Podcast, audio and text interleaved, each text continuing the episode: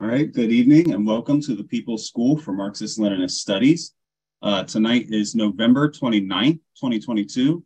Thank you all for coming. Our class tonight is going to be on the International Workers' Order, uh, which was started in 1930 and went until 1954. What we're going to be learning tonight is about the history of the International Workers' Order and, is, and all of the different sections of it and the lifetime of it and what it did uh, its relation to the communist movement, and its downfall and the Jewish people's fraternal order and, and, and what that was able to do in its lifetime. So, the first part, our first section, is going to be on the origins of the International Workers' Order, where it came from, uh, how it split from the Workmen's Circle, and uh, so forth. So, we're going to be looking at the Der Arbeter Ring, which is the Workmen's Circle, uh, this was founded in 1900 by Eastern European immigrants, mostly Yiddish. Uh, when they came to the United States, uh, they didn't exactly uh, have a whole lot of organizations to help them out, so they went ahead and started this one. Uh, it was a social democrat organization. It was Jewish, uh, secular Jewish, that is. It was more culturally Jewish rather than religious Jewish. And it was a mutual aid organization. But it's important to understand that this mutual aid in, in this time is much more different uh, than the contemporary anarchistic mutual aid that we hear about today. Uh, the Workmen's Circle was dominated by members of the Socialist Party of America. Uh, and the Socialist Party of America at that time, it had a different position than the Communist Party of the United States. Uh, the Socialist Party of America was more of the uh, Eugene V. Debs brand of socialists. Uh, they were anti Soviet. They decried the Soviet judicial actions against the Socialist Revolutionary Party. Uh, and they also were affiliated with a Yiddish newspaper that was called The Forward. Over here, I went ahead and put in a picture that has uh, the Workmen's Circle out at a demonstration on May Day. And it says the Workmen's Circle School prepares a new generation to fight for the socialist cause. So the split in the workmen's circle. So these factional disputes that caused the split go back to 1922. In February of 1922, a new executive committee was made and the communists were prevented from getting on the credentials committee. Then in May of that year, they had the 22nd conference of the workers' circle. And two executive decisions were made that angered the left wing faction of the workers' circle. One was against the Soviet Union for those judicial actions against the uh, Socialist uh, Revolutionary Party, and one was against the Workers' Party USA and their Yiddish uh, newspaper, Morgen Freiheit. So a protest convention was held in June of 1922 uh, with that left wing faction, and it was attended by uh, many different delegates from across the country. Uh, the National Executive Committee struck back against that and suppressed the left wing faction, shutting down the Boston District Committee. Then on October 11th, 1929, then this had gone back and forth with different factional disputes uh, throughout the uh, decades. On October 11th, 1929, a national conference of minority groups of the Workmen's Circle was held, and it was attended by 193 delegates from all around the country. Uh, then the left wing faction then made the decision in 1929 to leave the workmen's circle and start their own working class formation. Then we have the establishment of the International Workers' Order, which was formed in 1930. It was founded by open members of the Communist Party USA, Reuben Saltzman and William Weiner. Saltzman was the first general secretary of the International Workers' Order, and Weiner was the first president of the International Workers' Order. So you can kind of see what the leadership of that organization was like.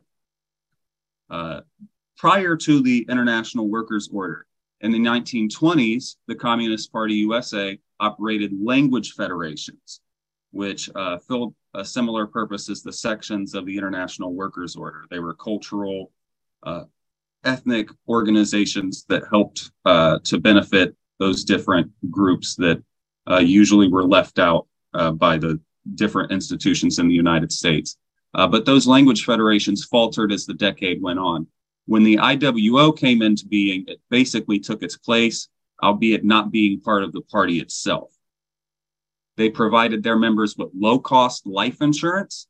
They published newsletters in different languages, and they held community events for the different ethnic and cultural groups. And these were uh, dance uh, events, these were different balls to be had, the, these were, um, there were different newspaper events that there was. They had a whole bunch of different community events to try to uh, uh, get people interested in it. And then the order grew from about 3,000 um, to 5,000 members at its formation to about 155,000 members by its peak in 1941. And I mean, that's that number is as much as a small city. What is the nuance and the difference uh, in the left?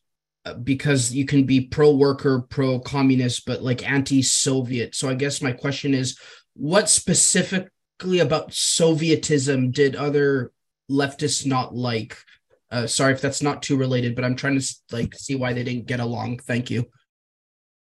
The IWO was set up as a mutual assistance formation. Mutual assistance meant helping people, not with jelly sandwiches like we do today in the left, putting up water and jelly sandwiches. That was nonsense. What we did is we set up an insurance company so every family could get health insurance, life insurance policies. Life insurance policies was the name of the thing. It gave us camps. It gave us camps for our summer for the summer to send the children and had camps for the adults because there was adults did not go vacation to hotels at that time. They went to camps throughout the country. That's what the mutual assistance program was. And the question in the Soviet Union, that was very clear. The big question which developed everybody, separated, was did you support the 1917 Bolshevik Revolution run by Lenin and, and the Bolsheviks, or did you not? The second division, did you support your country in war, World One? Those were the two issues that divided the left. Okay, did I answer anybody's questions? So it was very clear if you were pro or anti Soviet. Very clear. Comrade from Vermont gave us a correction. Uh, the Socialist Party USA leadership and the now right wing dominated rank and file had nothing in relation to the pro Bolshevik and pro revolutionary line that Eugene Debs held. Uh, thank you for that correction, comrade. First, to kind of respond to comrade question about what causes the division between the pro and anti-soviet left uh, it's essentially a matter of idealism uh, the ussr was socialism in action and the people who are opposed to it they are ultimately against socialism because they think that it should live up to some ideal fantasy rather than something that addresses the real contradictions that a society faces.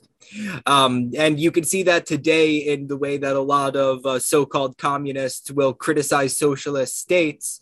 Um, and they'll essentially use what can occasionally be valid criticisms as a way to discredit the entire system, uh, which shows a total lack of faith in socialism itself. They think that one misstep is enough to give up entirely.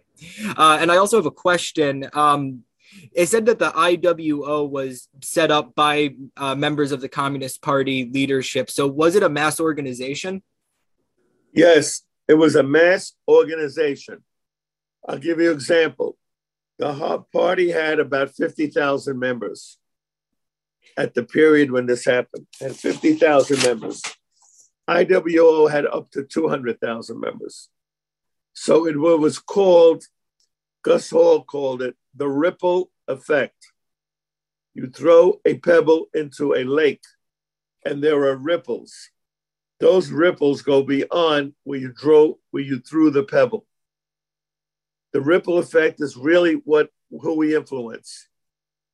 So we had a 50,000 members, but we influenced 200,000 members initially. I don't know if that answered you. Okay, I just wanted to ask. I don't know if I'm jumping the gun here. You had said that it ended in the 50s. I know that that's the McCarthy era, but was Correct. there any It was successor directly to the? connected to that. Directly there a connected. direct- to it. Okay, was there a direct successor to the IWO, or did that just die out entirely? That's my question. No, that's all. The whole thing died entirely. Oh, the issue of income tax. That's how the government got us over the issue of income tax. I don't know the specifics, but I do know that our membership, and again, remember this, comrades and friends, fear, the fear, people ran away from the party and anything that smelled of the party, people ran. Why was there such fear? Was anything going on in this country to call for such fear? No. The party was never outlawed. Did you all know that? The party was never outlawed. What happened is that the McCarthy period happened five or, ten, five or six years after the concentration camps opened in Europe. Now we knew for a fact what the reactionary capitalists could do. So there was fear that fascism was coming. In 1947, it started with Truman. So all the party people and party related people thought they were going to go to concentration camps. People burned their Marxist libraries in their yards. Could you imagine this?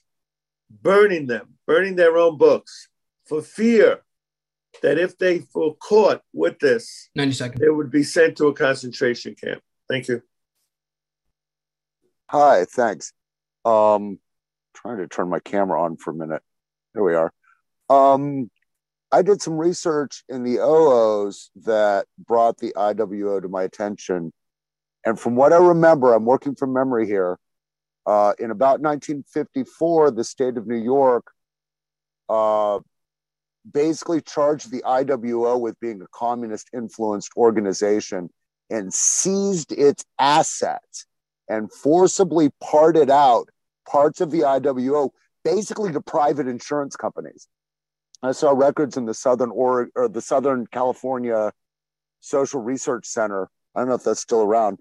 Uh, somebody had all their documents of some like private insurance company sending them this letter saying, "Hi, we're your new provider." So basically, the problem was that it was too successful. It was a financially successful, basically communist organization, and the state seized it and privatized it uh, as I- part of the Yeah. Red Scare thing. Now, like I said, I'm working from memory here, so please correct me where I might be wrong. Yeah, you're correct, but you left out one part. Because they couldn't pay their income tax anymore, because tens of thousands ran away. So the membership in IWO stopped. And it was an organization that had to pay taxes. Because of that, the government seized their property, not because of any law. It was during the anti communist period. But the reason they gave is they couldn't pay their income tax anymore. They also lost their daily newspaper called the Daily World the same year it happened, uh, maybe for a year or two later, 1956, 1957. They put a chain, the government put a chain on the offices in New York of the, uh, so that you couldn't get into our offices. And therefore they closed us down because we couldn't pay our income tax. I hope that clarifies everything. That does, but they did not liquidate the organization, they privatized it. No, no, that's that is no. They didn't privatize it. Um, uh, what you said is correct. The insurance companies came in like um, like vultures, and they were able to to get the list. Um, I'll I'll give you another example. The predecessors to this formation, the people, the Jefferson School for Social Research, was on Sixth Avenue in Manhattan, a very important avenue. 90 It was an eight. It was it was an eight-story building. First story was a cafeteria where people ate lunch. That building the the owners, the party, had to sell it because we knew we were going to lose it. We didn't want to go away of the Daily World and the IWA, IWL. Sorry, so they sold it to a group that they thought could carry on their work, and the group was Labor Labor Zionist. That's who we sold it to. It's interesting to note that during this time period, um, that all of our mass organizations were under attack by McCarthyism. A lot of people, we lost a lot of people. I mean, the party was very strong in the 1930s, in the 1940s, at least the first half of it. Um, but we bled thousands of people in terms of uh, membership. And the, but even still, comrades, the party always maintained a base of like 5,000 to 10,000 people, we always remain, there was always a strong base of party people that no matter how hard the FBI tried to harass and do all sorts of crazy things to, that we're going to stay loyal to the party. Um, the people that left, a lot of um, during the 1930s and during the 1940s, particularly during the period of Browder, um, a lot of people felt comfortable joining the party. A lot of people from the middle class, from like kind of more of a um, professional kind of class, doctors, lawyers, music- musicians, artists, a lot of people joined the Communist Party under the understanding of it being, you know, an anti-fascist party, pro Roosevelt, and um, and basically, and yeah, um, and these people were of a different caliber than uh, comrades who were in the party since like the 20s and early 30s of the third period and the class against class period where we engaged in struggle with the social democrats and with reformism. So that layer that joined the party during the popular front period um, a lot of that a lot of people from that era um, we lost during the mccarthy period because the because you know the repression was intense and it was also the fact that a lot of these people weren't as militant and weren't as dedicated um, compared to a lot of our comrades who went underground during the McCarthy period. A good portion of the party went underground. Well, first of all, I think it's the the the fact that we, comrade General Secretary Angela pointed out the fact that even then that you know broadly known that the party was not outlawed. That should have been a number one, uh, you know, rallying cry to actually take a stand, not just run away. But then, of course, there again, we didn't have a lot of people that were militant enough willing to do that. So it's another part of the problem. So I'm just making some comments on what I'm hearing. So yeah, that's just like anything else that should have been like another thing that should have been used and really, you know, they would have had a chance, but it would have had to been done over time, and we didn't probably have the people willing to do all the hard work to do that but that should have been one thing. Number one, that provided had someone politically brilliant enough to use that and rally what we had. Otherwise, we may not have lost everything we had. Just saying. What do fascists only understand? To back off. It's brute force. Thank you. Could I respond to that, please? I want yes. to get everything clear in everybody's mind. Up until 1944, there was there was a disbelief that there could be such a thing as a concentration camp that it was an extermination camp of people who thought differently. They refused to believe that. This was something that was not proven. Can you understand this, everyone? 1945, the Red Army was the first ones to go into these extermination camps in Europe. Now the world saw visually what fascism did to its opponents. Now there was a whole different mindset. Now it was proven what fascism did. Before that, we did not know until after the war when we marched into the extermination camps and saw when we liberated them. That's very important. We thought fascism was coming to this country again. It ended in 45 in Europe. This is 47. That's a two years later. It's fresh in everybody's mind what they had at the extermination camps. We thought that that was coming back again into this country. So all people that were involved with something that was forward looking called the communist movement, pro Soviet, began to run away to save their souls and their bodies. They ran. Now, the party leadership officially, officially decided that one section seconds. of the party would stay on the top, the other section of the party would go underground. The majority went underground, and this was a decision made at at, at the party leadership. This was not individuals. This was done from the top down. So even under that situation, we operated as a Bolshevik movement, democratic centralism, and that's what we did. So the, the those that stayed on the top were people like Gus Hall, Henry Winston, and they were the ones who went to prison in 47, not the average person. Remember, the Rosenbergs joined the Communist Party during the Popular Front period. Ethel and Julius Rosenberg were a perfect example of the average person in the cities that joined the party. They came from something called New Deal liberals. New Deal liberals were pro Roosevelt. Pro Roosevelt. That's separate from the liberals that came out of the Hubert Humphrey period. Hubert Humphrey was in the early 60s. That, um, that period, Hubert, um, the Hubert Humphrey liberals that were associated with Eisenhower, they were anti communist. So there was a division in the liberal movement. Thank you. Uh, thank you. Two things. Um, first, I just kind of want to follow up what Angela was saying.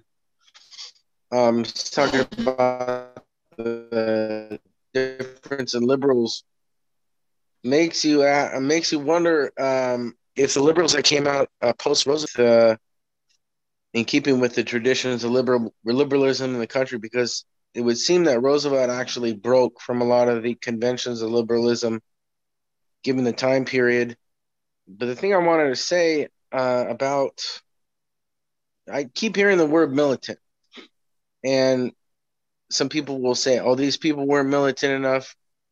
And what does that mean when we say that word militant? It it conjures up uh, images of people in the streets with like uh, like a Black Panthers or something like that.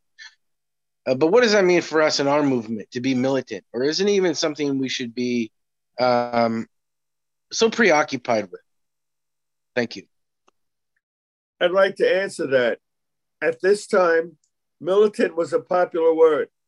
Remember, in 1928, the Trotskyites were formed. They broke away from the communist movement. In this country, the Socialist Workers' Party was the Trotsky Party. The name of their newspaper is called The Militant. It is still their newspaper. They still put out a paper called The Militant. So the word militant has a meaning for people. Thank you. So the second section is on the life of the International Workers Order. Yeah, let me go into this very carefully. It was it came out of something called the language federations that came across in the Socialist Party. That meant that among each ethnic group, Irish, Italian, Polish, Hungarian, those who spoke Yiddish, they were considered the Jewish, Yiddish speaking. All these different ethnic groups. The Finns, Finnish group was a very big one. Gus Hall came out of the Finnish ethnic group. That was his background. All these groups were built along ethics. What does that mean, ethics? This is important. They didn't come together over the issue of workers of the world unite. That's not what they came together on. Is that each ethnic group had a culture, it had a, a relationship to a diet, an ethnic, religion. Each ethnic group was separate, even the language. That's why it was called language federations. Their language was different. But it was set up by the working class of that group like society, every group has 100, uh, 100%, 92% is in the working class. The rest are the capitalists of that ethnic group. So I wanted to explain that to you. Number one, very low cost life insurance. Why did we need that? We needed life insurance for obvious reasons. If something happened to you, your family would go out on the street. Now, with life insurance, you were compensated to a certain extent. In the 1940s, the uh, IWO offered health insurance also. I mentioned that in the beginning of this class at very low cost. So, what we had is the local IWO person would go to the neighborhood and go up the steps to each flight to each apartment. We used to call them flats, like in England, F L A T S. It was an apartment. Most of them were cold water, no heating, no hot water system. They didn't have hot water showers. And there was no elevators. These were immigrants, very poor. The IWR representative would walk in, sit down. They were giving coffee, tea, whatever.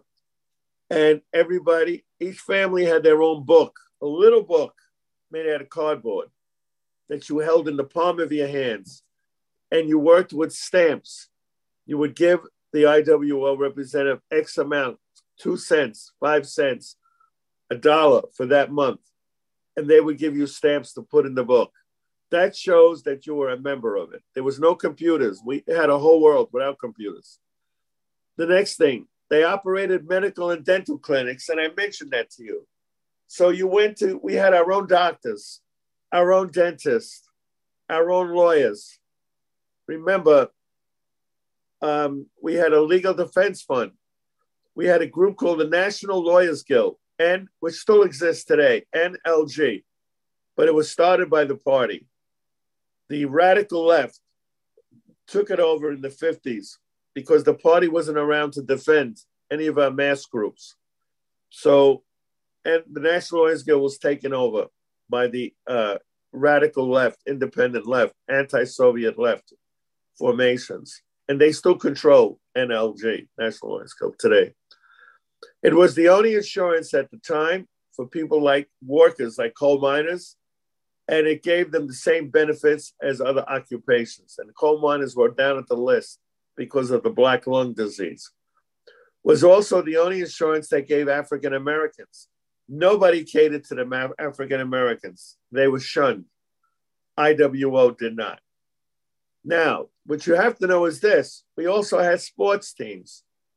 Sports teams, baseball, soccer was big um, at the because they came from Europe, and each a lot of them were based on, so we had something for our children. We had sports for our children, camps for our children in the summer. There was no air conditioning, comrades. Remember that. Those hot tenements were sweating bullets. We had um, no hotels to go to. So the when they were adults went on vacation, they we had our own camps in the mountains all over the country. This is what the IWO, it was basically a system that didn't have to do with ideology per se, but helped the working class. Now, ideology came in when you looked at the positions that the workers IWO took. On every issue, it was the same as the party. Every single issue. For example, what was the big issue in the 1930s? What was the cause celebre, as we say? It was the Spanish Civil War. That was their version of Vietnam. Like mine was the 60s, was the Vietnam War, 60s and 70s. To that generation, it was the Spanish um, Civil War. Remember that. So they gave money to Spain. They collected money. They had musical events to collect money to send to Spain. Republican Spain. I hope I explained everything. So this insurance programs was was very important. We were the only ones doing it. As one of the comrades said, when we fell apart, we were forced to because of income tax. The insurance companies, that's when they came in. So remember, they came in over our dead bodies. We as communists should have a special hatred, a special one for every insurance company. Thank you. As I mentioned, there were 15 sections. The Jewish People's Fraternal Order, which, by the way, our party is bringing back. After 70, 80 years, we're bringing that back. That should be something that the people who belong to the Party of Socialism USA should be happy and proud about. We had a group in the Ukrainian. Imagine if we had had that group today. They would be fighting the Ukrainian fascists. We had a group in Carpatho Russian. That was a, that was the area around um, Czechoslovakia in that area. We had a, a Greek group called the Hellenic American Brotherhood. Serbians, Russians. The Russian group was the one that built Arrow Park, that built the, the uh, American Russian Organization of Workers. Russian group that built Arrow Park, where we have our first Congress and we're having our second Congress in 2024. That means something to us, Arrow Park. We had a Romanian group, an Italian group called the Garibaldi Fraternal Society, um, Hungarian group. Uh, today, young people don't know what this word fraternal means. It's amazing. We had one member said, I don't know what that word is. I, I don't use it. I won't belong to a fraternal organization. That was as common as black and white, that word fraternal. It simply means brotherly. In fact, it was so common that when I was in school in the early 50s, when we signed letters and we signed a letter to our friend, we use fraternally yours or sincerely yours or respectfully yours. That's where it comes, that's how common it was. We had a Spanish group, Cervantes, and I told you about the Finnish American. And the Jewish People's Fraternal Order. We had our own magazine that came out every month. It was in English. And we also had what? Our newspaper, which came out every day. And it was in what not in English, it was in Yiddish. Because all the Jews from the immigrant spoke Yiddish. Remember that. Hebrew was not a language of the Jewish masses. You should get that through everybody's head. It was Yiddish. Hebrew was only used by rabbinical sections in relation to religion, the Bible. Everyday work, the conversation was done through Yiddish. And this was our English speaking publication called the Jewish, there's the word, fraternal, the Jewish Fraternalist put out by the Jewish section of the IWO. And I'll read you what it says here. It received the name of Jewish People's Fraternal Order in 1945. It was the most well known and the most active, by the way, and the largest section. That's important. The largest section of the IWO was the Jewish section. What does that tell you? Think about that. Holding one third of the membership, one ethnic group. Today, they still have a camp, but it's independent. It's called Camp Kinderland. Kinderland is a Yiddish word which means children's land. Camp Kinderland was a notable Jewish summer camp in Massachusetts that was operated by the IWO. It was expelled, the Jewish Fraternal People's Order, by the Los Angeles Jewish community because of the McCarthy period. They were tagged with the communists and they were expelled. Meanwhile, it was the communists who saved all the Jews in Europe. Remember, this you may not know. In 19, when the, the trains came into Eastern Poland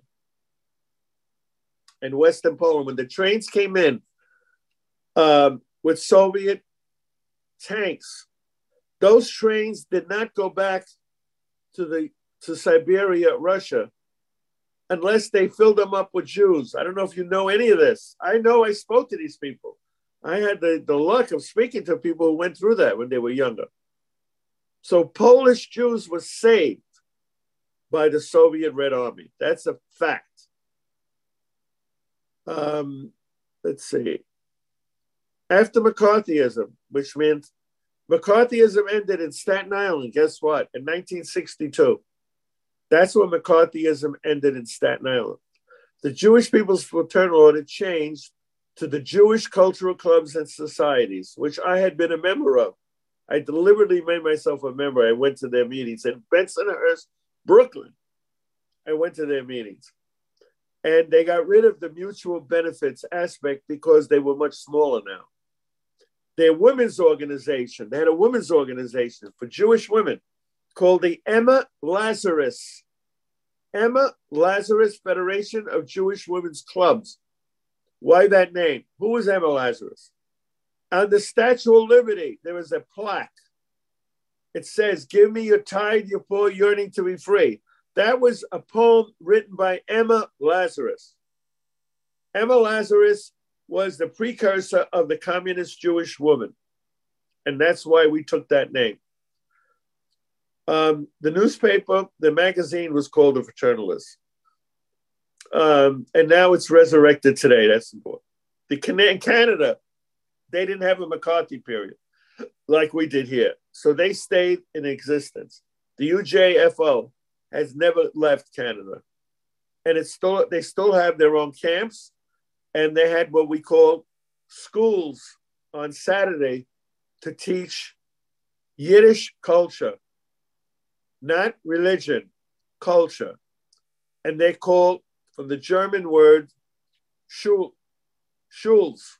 The word schuls is a German word for school. And so I grew up in the 50s knowing about the shul movement, or we used to call it the shula movement. Okay? I don't know if I, this is really fascinating for me. It brings back memories. Does anybody have any questions so far? I want to say, wow, I had no idea about the history. I mean, I knew I knew a tiny bit insofar as uh, I knew that that in the states we, we, used to have a lot of like different language schools for like uh, different like minority communities, but I didn't know uh, a, lot about the, the the kinds of activities that the, the old party did.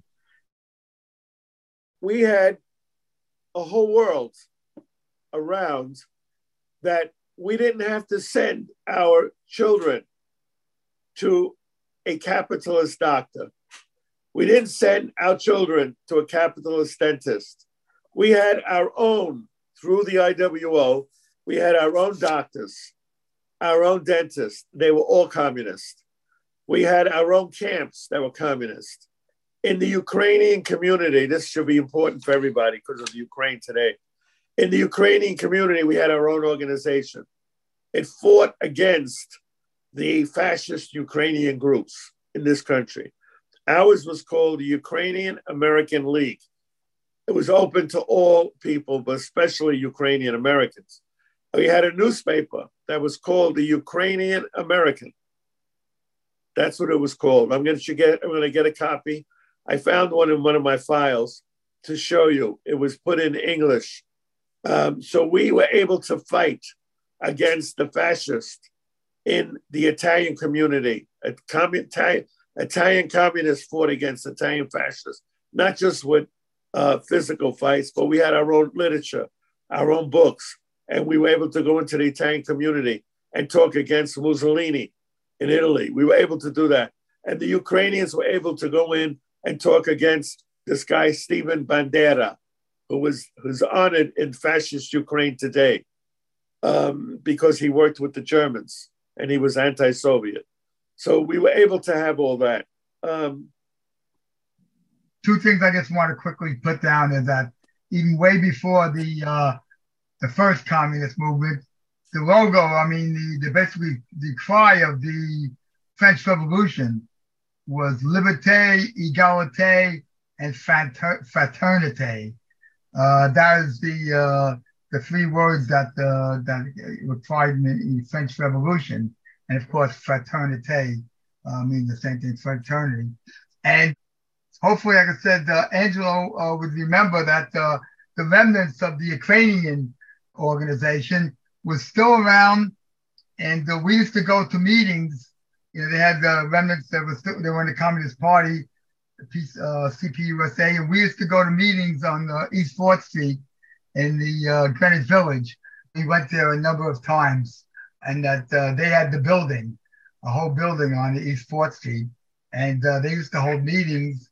And Angelo and I used to uh, used to go there when you look up Jewish People's Fraternal Organization online, it is very difficult to find any information. And I was wondering um, why that is. Yeah, so uh, to answer that, since Comrade General Secretary is away, um, my assumption on that is because of it being somewhat linked to the Communist Party USA and because of the effects of McCarthyism and whatnot, and the fact that it did uh, go out of existence, uh, at least in terms of name, in the 50s and 60s. Um, I know also as well that one of the big groups that's called JPFO in the contemporary times is actually a gun rights organization. It's, you know, uh, Jewish people for the you know, firearm ownership or something like that. Um, so it can end up just going to there and giving you results for that rather than giving you results for the Jewish People's Fraternal Order. Uh, I hope that answers your question. We had a very important publication in the German community in Yorkville, New York, which was a German community in New York, Manhattan. It was called the German American. It was a supportive of the German Democratic Republic. Um, and it was anti fascist and anti Hitler. And it was a, our publication. It was called the German American. So we even had that, even among the German community. You can't understand the influence we had. We didn't go to people on the street as communists. We went as whatever we were. Remember that. Thank you. Yeah, so I just wanted to do a quick little thing. There's so much to be impressed by in that last section, and I'm not going to go over all of it, but even down to things like cultural groups, uh, sports clubs, um, places where people can go and hang out. And I don't know your areas if you have a lot of places where you know common people, you know, working class people can just hang out and have access to activities and services. That's a big problem in some areas that is just lacking. Um, it's amazing to see what we had, and also something we need to reflect on when we're thinking about building this party up. Obviously, we're a long way away from this type of organization, but this is the kind of thing that eventually we're going to have to figure out how to do in each of our areas. Thank you. Yeah, we got to build it up brick by brick, and we got to start now. We had finally done it in the Jewish community with re, re bringing back the Jewish People's Fraternal Order. We tried to do it in the Spanish speaking area with PC PAP, and we haven't been successful yet. It's still very rusty. But those are the only two. We need to do it in the Italian American community. We really need an Italian American communist organization that deals with spaghetti and meatballs, uh, Italian communist style.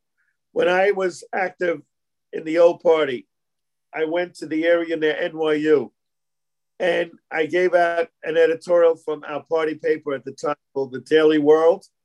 And it was about elections in Italy, of how the communists in Italy came to power in the, in the city of um, of um, okay, I don't remember now, but one of the Italian cities.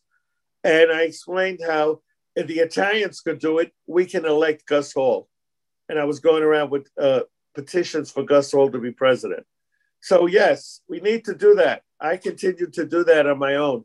We need to do that collectively, not individually.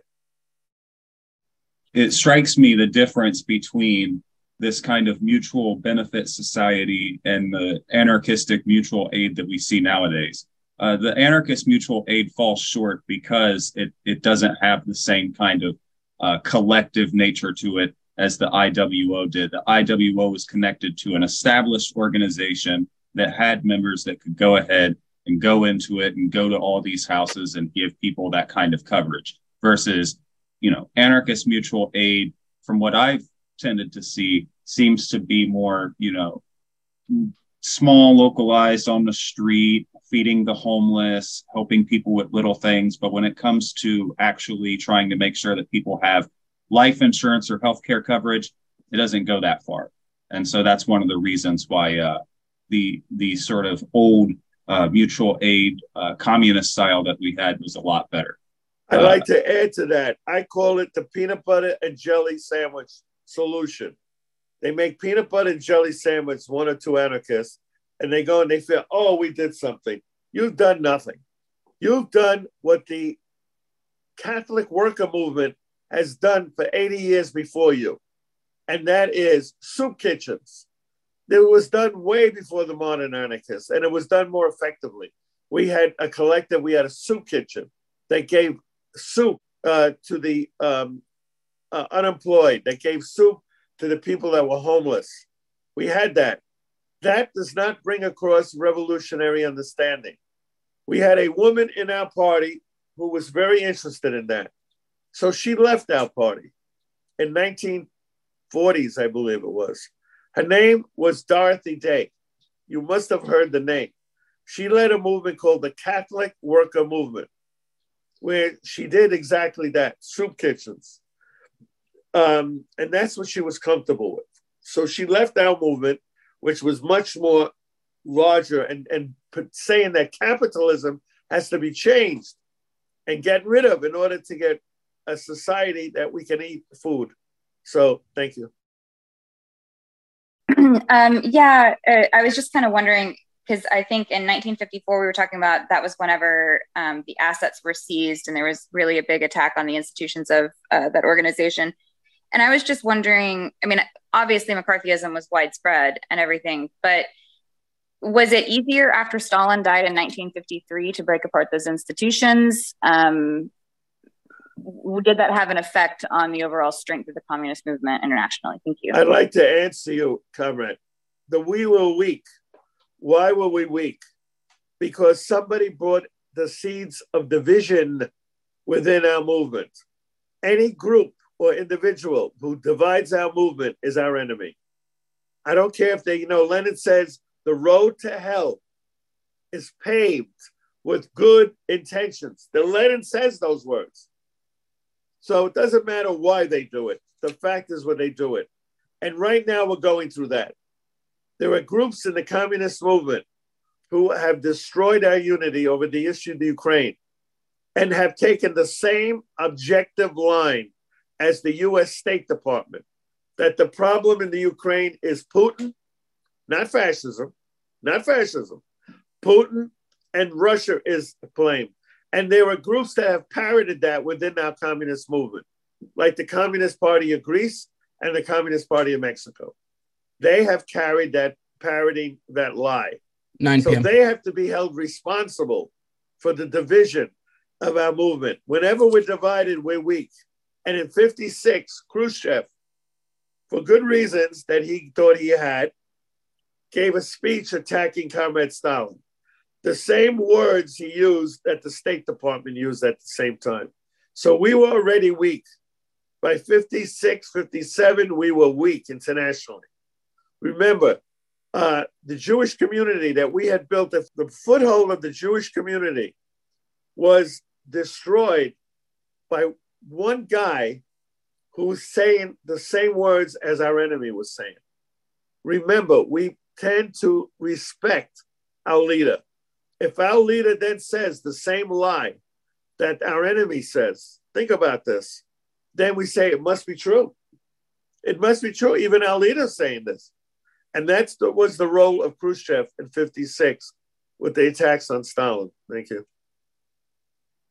Yeah, thank you. I'm really enjoying the class. I, I really, I really love hearing um, our movement's history from Comrade Angelo. So, really great to be here. Um, my question is, if we can eventually rebuild the strength we had and like all these institutions, all these connections, like what's to stop like the government from just destroying them again? Thank you. The answer is nothing is going to stop them. Nothing is going to stop them. Their aim is to destroy us, not just our message, but to destroy our bodies. That's the aim of the bourgeois government to eliminate the communist alternative in society. That's their job. So nothing is going to stop them. The point is, are we going to be strong enough? And it's going to be difficult. You've seen it now in our own party. Um, we're very small. And yet people came to us and they wind up saying, uh, I never forgot one guy. He said, Well, my father told me I'm going to lose my job as a college professor. If that is so important to you, comrade, with the quotes, comrade, if that is so important to you, you should have never been in our party. This is not a, a, a field of roses. This is a field of thorns. If you look at the life that people gave, like John Reed, on the West Coast. There were thousands, tens of thousands of John Reeds. Remember, in Greece in 67, the fascist junta took over the government and they opened up the island. Is an island in Greece. They opened it up as a communist uh, prison where people died. A lot of communists died. So if that's what's bothering you, then I suggest you get out now. 90 seconds. You don't belong here. I don't know where you belong, that kind of individual, but they don't belong here. So this will be on the destruction of the International Workers' Order. Okay, the repression, government repression. From 1944, notice the years 1944 to 50. What happened in 1945? The concentration camps were open. Now we all knew what fascism was. So that's important. In 1944, the House Un American Activities Committee, even the name, who's to decide who's an American? The House Un American Activities Committee began to publish a call uh, against the IWO, and they called it a communist affiliated organization. They went further. They called it a communist front, F R O N T. We should take that word and understand what it meant. Lenin called it a transmission belt. The capitalist boss and his their lackeys um, call it a front organization, a communist front. So this was declared communist, and that meant to say, uh oh, stay away from that group, stay away from that person. The special committee, number two, said that the IWO was a huge, huge patronage machine, furnishing positions for a host of communist functionaries who served as the party's controlling commissars within the organization. Let me tell you how true that is. When people want to get our party, do they attack our party or do they attack the leaders of our party? Think about that. Every attack against a communist party goes after the head. Why? Because the idea is that if you cut the head off the snake, the snake will die. That is the theory. And that's why every attack against the leadership of a communist party has to be viewed in that way. Where is that, that criticism coming from? Does it mean that leaders cannot be criticized? No, does not mean that. But if everything you do is done from that perspective, then you're, then you're nothing. Those people who attacked us recently formed their own group of 10 people. Well, once their enemy was gone, what brought them together? Their hatred of the leadership of the Party of Communists. Once that was gone because they were out of the party, now they didn't have anything to hold them together. So what happens to them? They fall apart. So leadership is important in all aspects. We're not anarchists. The special, uh, let's see, in 47, which is the year of Truman, that was the beginning of the Cold War, that in Europe and in the world. Um, the river term, an iron curtain has descended upon Europe. That came from Truman and, and um, Churchill. That's where it came from. The U.S. Attorney General placed the IWO on a list of subversive organizations. They could not outlaw them. They only could put them on a list, telling the American people, stay away from this group. The New York State Insurance Company Department moved to get rid of the IWO in 1950, the beginning of the, the heyday of McCarthy period, on charges that its lost care reserves would be surrendered to the Soviet Union in the event of war. Well, that is not entirely, that is correct what they gave. But the real reason is we could not pay our income tax. Remember, the daily worker could not pay their income tax. The Jefferson School for Social Research in the Sixth Avenue, New York, could not pay their income tax. And that's why the government, and that's why they collapsed. Okay, anything else? Next. Disbanding. In 1951, New York State took legal action against the idea on grounds that it was being too close to the Communist Party. Well, they could take legal action. They couldn't enforce it because there were no anti-communist laws that say that the Communist Party is outlawed. They, we don't have that. We didn't get to that level yet, as they did in Germany, as they did in the Ukraine, by the way, recently. They outlawed the Communist Party, another fascist formation, the Ukraine. This case dragged out for four years against a backdrop of McCarthyism in the United States. Even during these tough times for the IWO, the IWO was still providing necessary services and was still thousands of members strong. In 1954, they finally came to an end when it was disbanded by the order of the state of New York. Now, they could have stayed together. Someone mentioned this before. They did not have the will to do that anymore. They were battered, they were tired, the leaders of the party. Half of them were in prison, remember. There were 11 members of the leadership of the party, including uh, heads of the IWO, were sent to prison because not because of being members of IWO, but because they were leaders of the party. So they were tired and exhausted. There was no will. I'll give you a personal person example. I went, I became teaching in 1970 in New York City. We had a group, of law called the Feinberg Law, which said that no members of the Communist Party can be hired by New York City to teach in the school system. That was declared unconstitutional in the 60s, the middle to late 60s. So it didn't affect me. I was able to come in. And I was an active communist all my years in the public school system.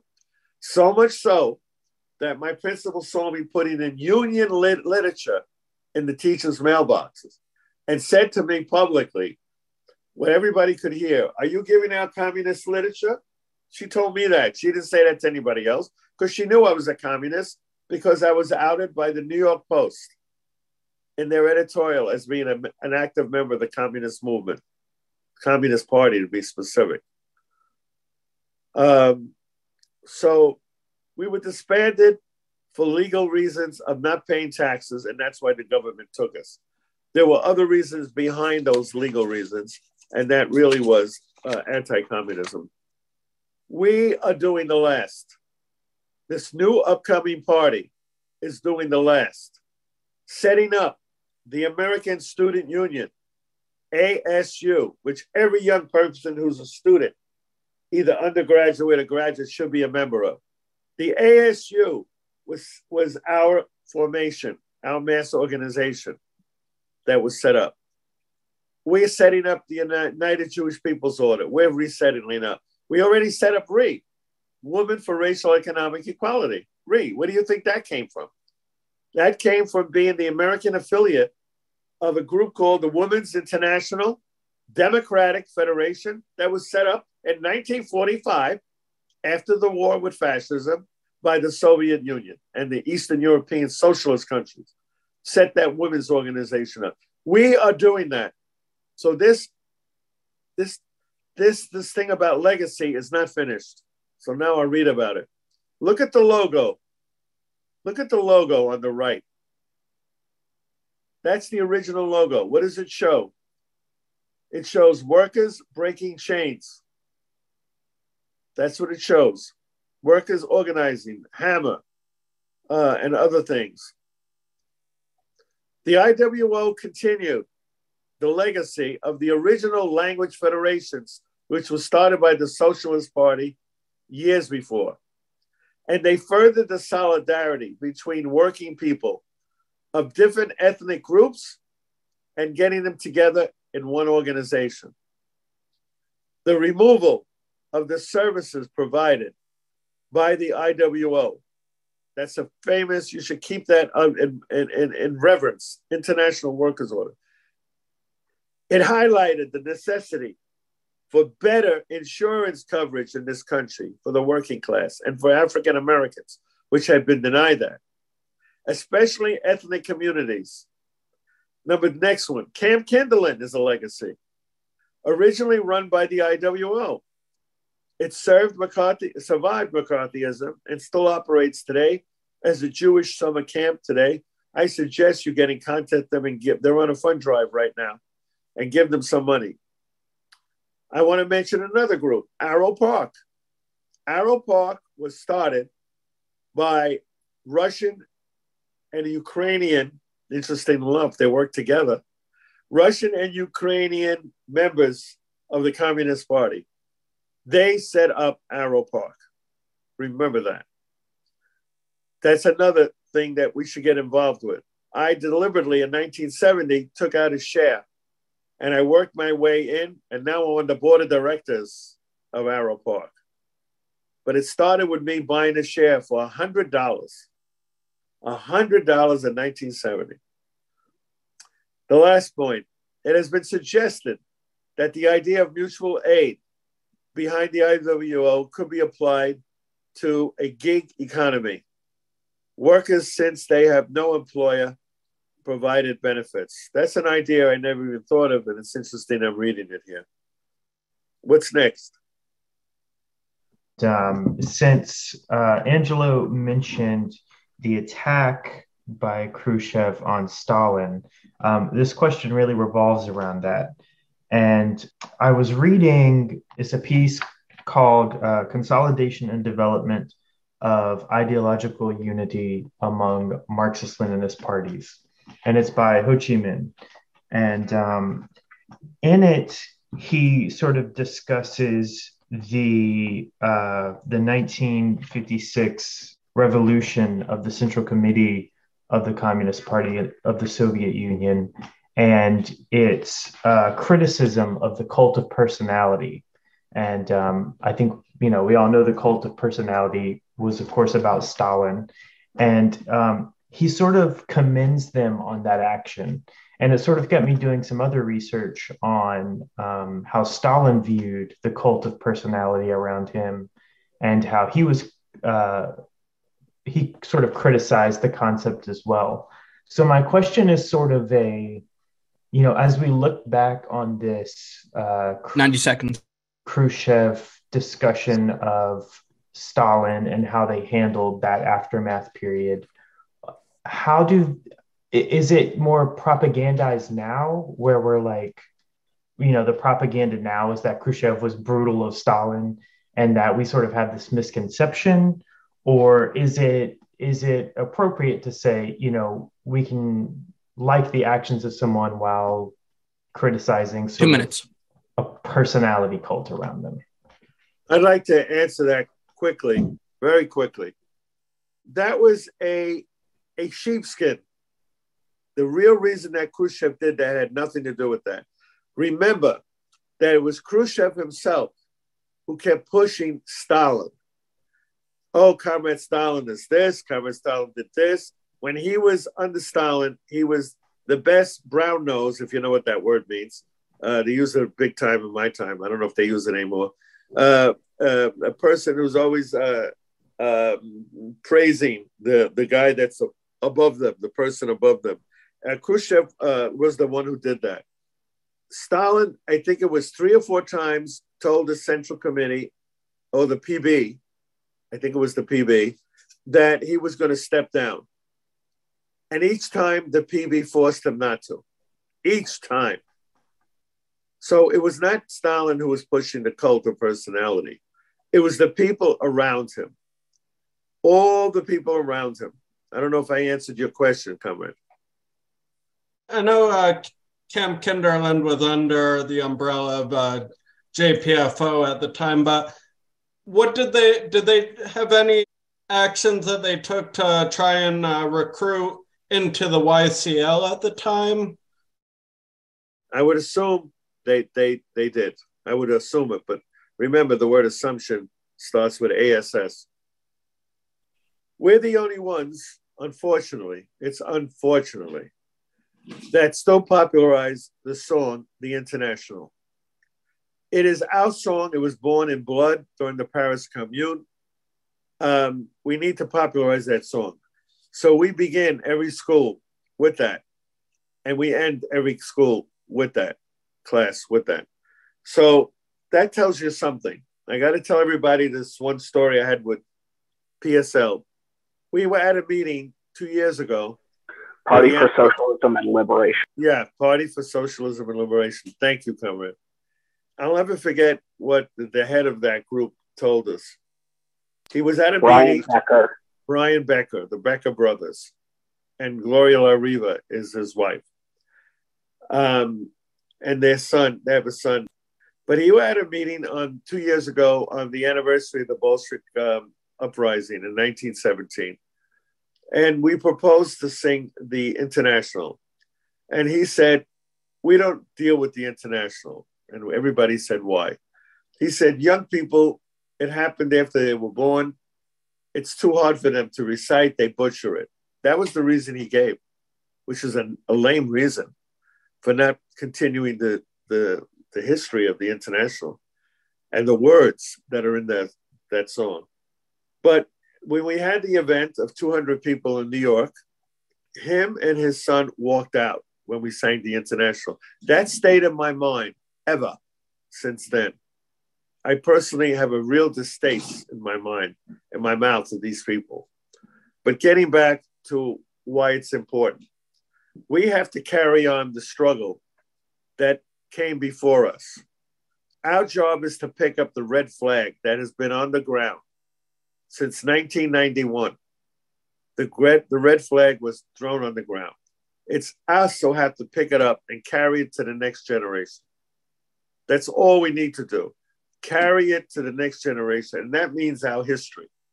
Our history has to be retaught and reminded, and some of it has to be reborn and relived. Because if we don't do it, the capitalist corporations will not do it. The ultra left will not do it. And the reformist revisionist in the movement will not do it.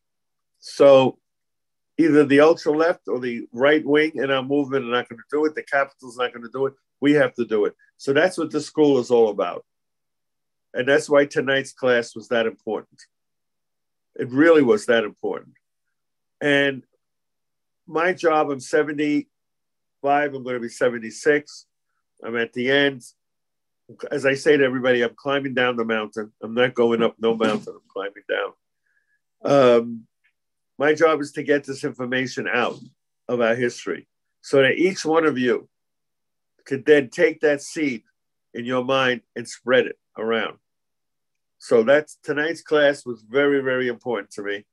Plus the fact the fact that an old friend heard his voice and made contact. I will call that person separately. So it was a very good class tonight for me. Thank you. Take care, comrades.